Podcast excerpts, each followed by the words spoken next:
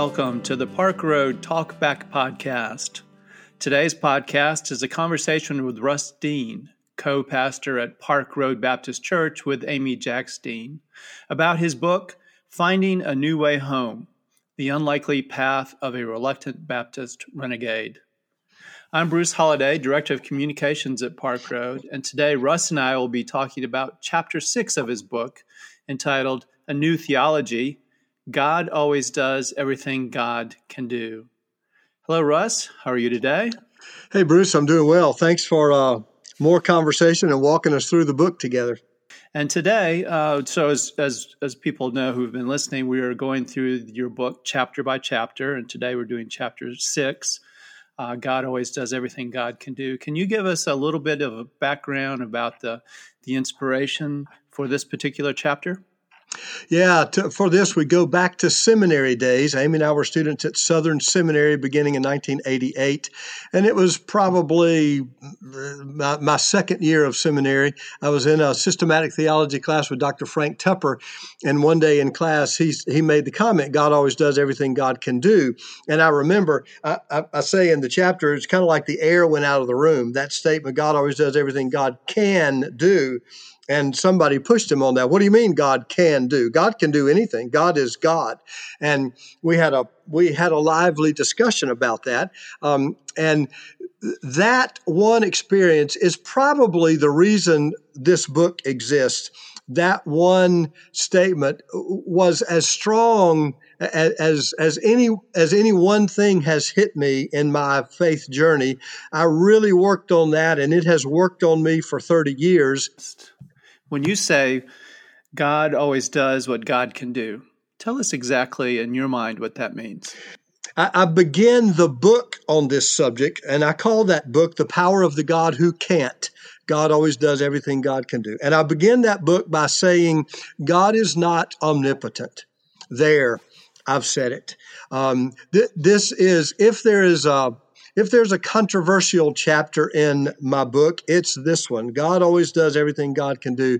For many people, the idea that God isn't all powerful, that God, that that's not just the nature of God, that God could stop the hurricane and stop the tornado and heal your cancer, that literally God just has the power sitting outside of space and time to reach down into the world and do anything, anytime, any way God chooses to suggest that that's not what God is would be very would be very troubling for a lot of folks. And um, so I recognize that this is a uh, a pretty bold statement for for folks. Um, as I have worked on this, and this has worked on me, I have decided there's a better way to think about God, and that there is a way that that works better in our understanding of the world and what we know about the world and science, but also a way that works better,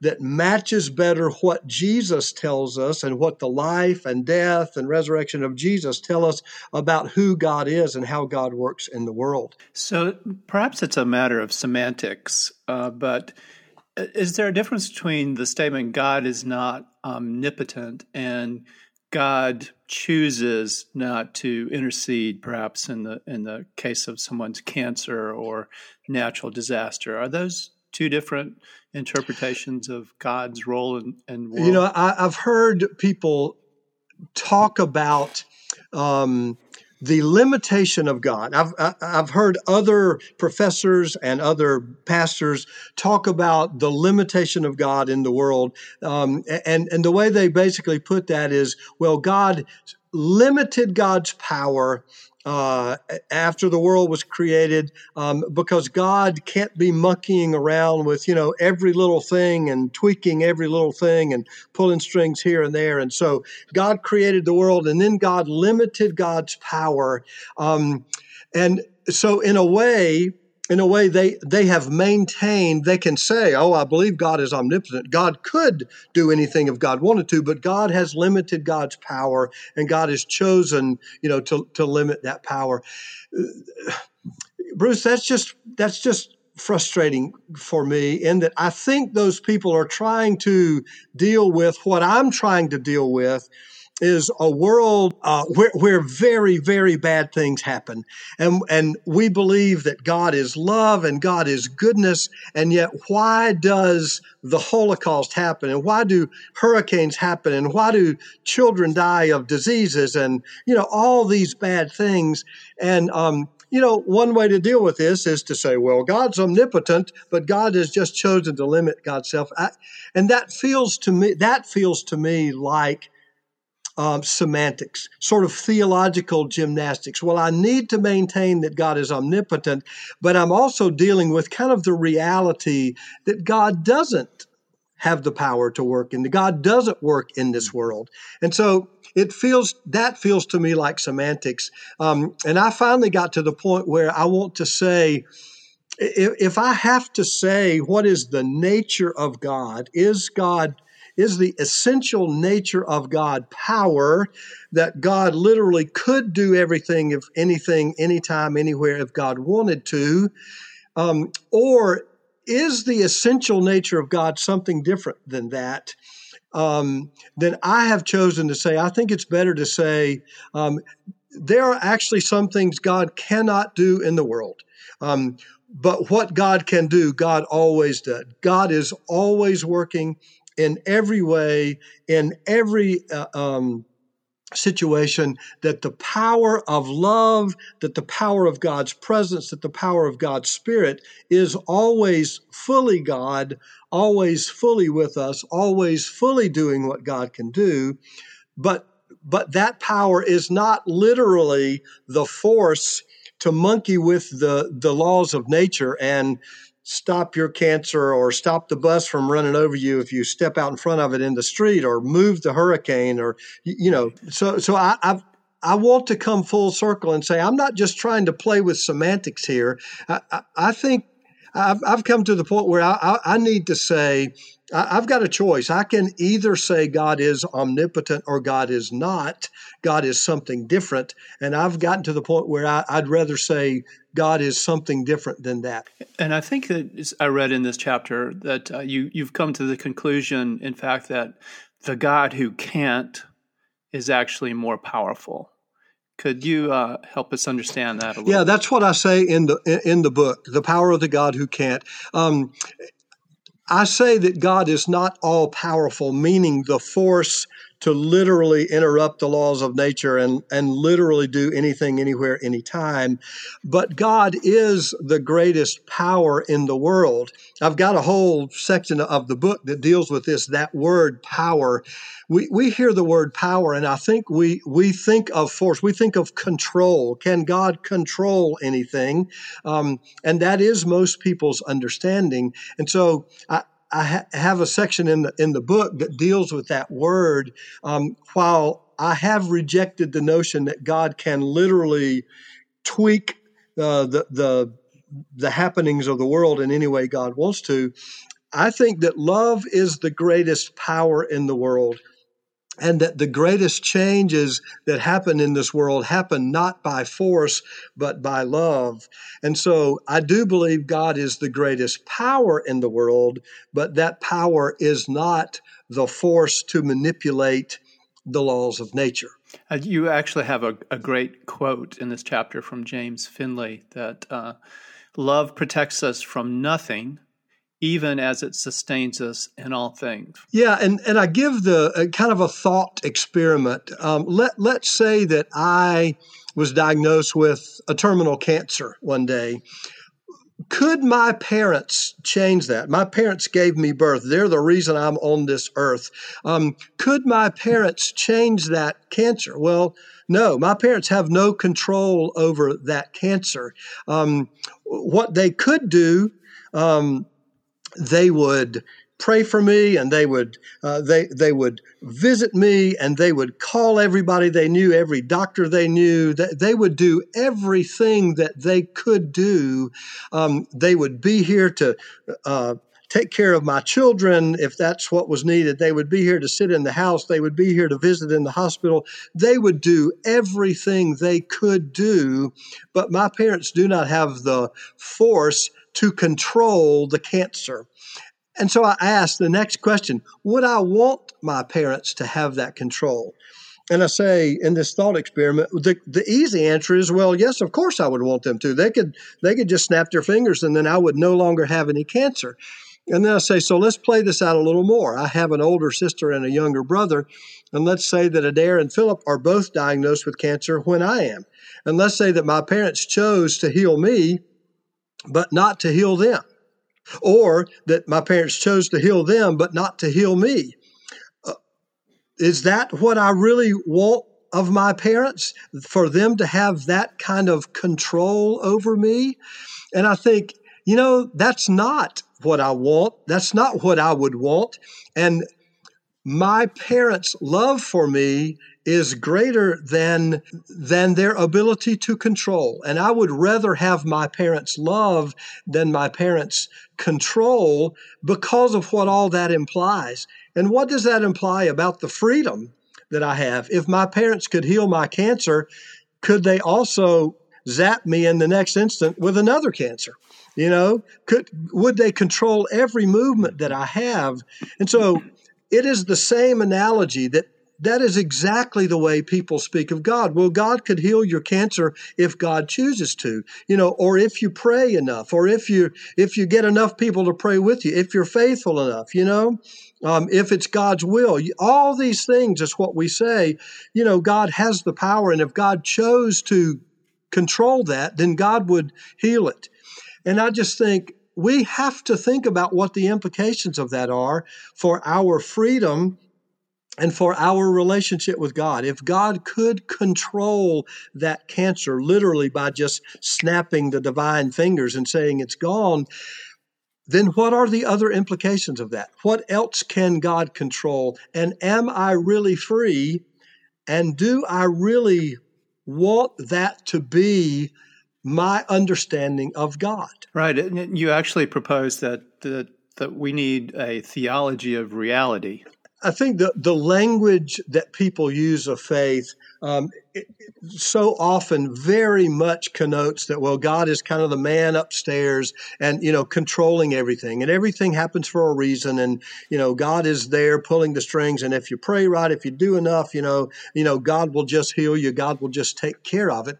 Um, I don't think that matches the reality that most people experience. Well, if you just pray enough, God will just do what you want. Um, and I want to try to make my language to come into the reality that people experience. Um, and, and I don't think that the words that are often used about God's control of the world and the will of God. I, I, don't think that kind of language really matches the reality that most people experience. I don't think we have to throw out the idea of God because God can't control everything. There is I think, a more powerful way to think about who and what God is than to think God is some divine man upstairs who can pull the strings of, of natural law and just do anything. Right. You say that being a person of faith need not make us hopelessly out of touch, completely at odds with obvious reality. My understanding of God has brought me closer to the presence of God, the power of God in everyday life. The God that I used to understand, the God I used to believe, is a very distant um, all powerful but distant. And the idea was to be, you know, fully enough in touch with God, to live faithfully enough, to be a good enough person, to pray right, to however that all works, to get God who is out there to intervene and come down here and do something. I don't think that's a very adequate understanding of the God who is with us, who is never, uh, never apart from us. And so when I say, Bruce, sometimes in this conversation, I'll say to people, I don't believe God intervenes. And they look at me like I'm crazy. They look at me like I'm some kind of atheist, like, what are you talking about? And I think, you know, the God I understand now doesn't have to intervene. In fact, cannot intervene. Intervene implies that God is not with us, God is away from us. In some way, the power or the presence or the potential of God is not with us until God decides to be with us. And then God does something. And I say God is always with us, never apart from us. How can God, who is never apart from us, intervene? There, there is no distance between us. God is always with us, always working, always in every moment being all that God is, doing all that God can do.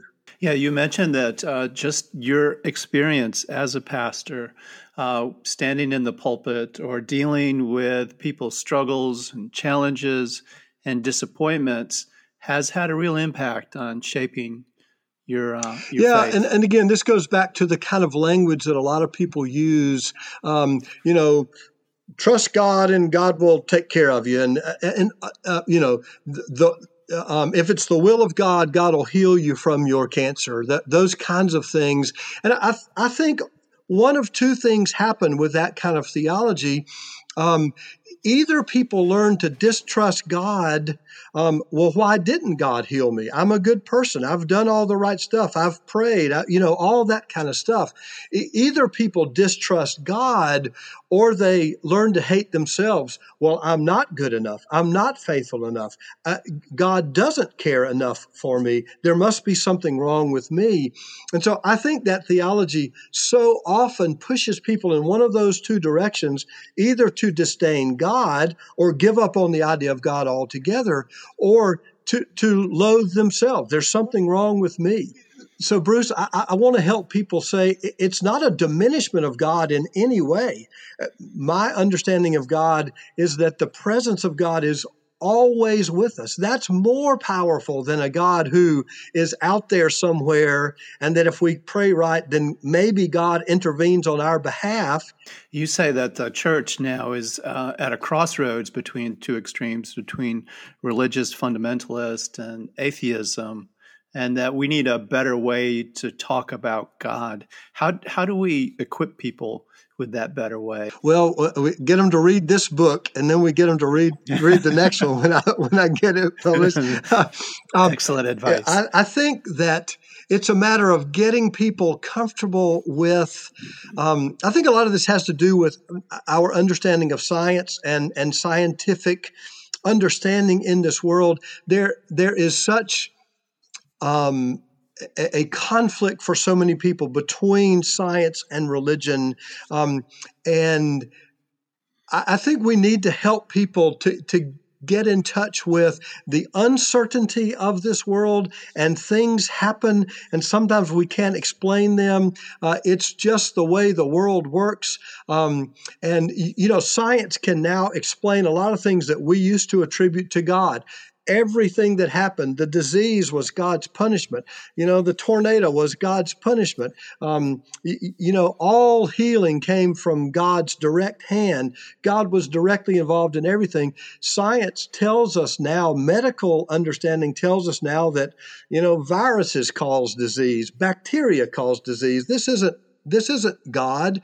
Let's let's help people get comfortable with that and with the uncertainty of life. You know, bad things happen uh, even to good people.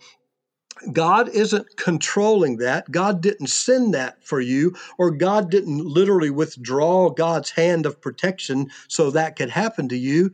You know, this is the way the world works. God is the spirit of love and the spirit of strength that helps us um, to withstand whatever comes. Yeah, you say that God is not the divine force manipulating the laws of nature and human lives capriciously. God is greater than that. And I think this conversation certainly gives us a lot to think about in terms of a, a God who is greater than someone who dips in and out of our lives on occasion for either good or bad. Uh, and and I, I, certainly appreciate the idea of God's constant presence and God's love that sustains us if it doesn't always protect us. Yeah, and sometimes I hear, you know, when I've had this conversation with people, again, they, they just react negatively. And, and it's like, um, well, you believe God can't do what you ask when you pray? And I, I want to carefully help people think, listen to how how you frame prayer is getting God to do what I want, what, what I need. Um, and I think what what more do you want God to do? Uh, you know, God is God. God is always God. Um, maybe people have potential that we don't always live up to. Maybe there's more I could do to be helpful, to be a good husband, to be a good father. Um, maybe I missed some opportunities. I think of God as fully actualized potential. God is always doing what God can do. Um, there's a, a, verse in, in the book of Romans. Um, God is always working to bring about the good. And, and, I think for some people that means, you know, if you pray right and if you do the right things, well, God will will intervene. And the work working together is the Greek word sun ergine, and ergine is the word for energy. God is the with energy uh, working to bring about good. And to me, Bruce, that helps me with my understanding of kind of a scientific understanding of the world. There are forces that we don't understand. Um, and I think God is the energy connecting us. God is the energy of healing. God is the energy of love. And that energy is something we are bathed in all the time. When people are, are cured of disease and even in ways that doctors can't explain, can't understand. Is God in that? Absolutely, God is in that. God is always working. God is always the energy working. Um, if that person doesn't get healed, does that mean God wasn't in that? No, God is the strength and the energy giving people uh, the strength to get through when they when they don't get what they want, you know, when, when the bad things do happen. Well, Russ, we've had another very interesting conversation, and I, uh, I appreciate your energy and sharing your ideas and thoughts with us. Uh, during uh, this conversation today? Uh, I could obviously spend a lot more time talking about this chapter, Bruce. Yeah. There's there's a lot here, and and uh, if people are upset about this idea, read the chapter. Be read carefully and think. One, one thing I'll say, I'll say this as as my last word. Um, I think that he, that theological language is our language. I think God is who God is and what God is, and what Russ thinks about God is not going to change God, obviously. But the way we talk about God has great power. The way the way the church has talked about God gives gives a power over people. This uh, the the concept of God becomes in essence becomes God. And so I think our language is really really important how we talk about God and framing God as the presence of love always with us I think is a very different kind of language than framing God as the all powerful force away from us who might at some point come and act in our way. And so I've made the choice to use language that isn't traditional, but it is language that I think helps us frame God and understand God in a way that is more helpful and more healthy. Exactly. Well, I would I would echo your uh, your advice to people to uh, to read the book. Uh, this it's hard to condense all this into a 20 minute conversation and there's just so much there to to uh, to learn and, and to think about. So absolutely. Yeah, we've gone over time a little bit today, but thank you very much for the conversation. If you would like to learn more about obtaining a copy of Russ's book, Finding a New Way Home, you can find that information at the Park Road website, parkroadbaptist.org, under the Resources tab. We also invite you to share this podcast with your friends and family. They can find it on the Park Road website, or you can listen and subscribe to the podcast via iTunes, Audible, Spotify, Stitcher, or TuneIn. That's it for this week. From all of us at Park Road Baptist Church, thank you for listening today. Grace and peace to you.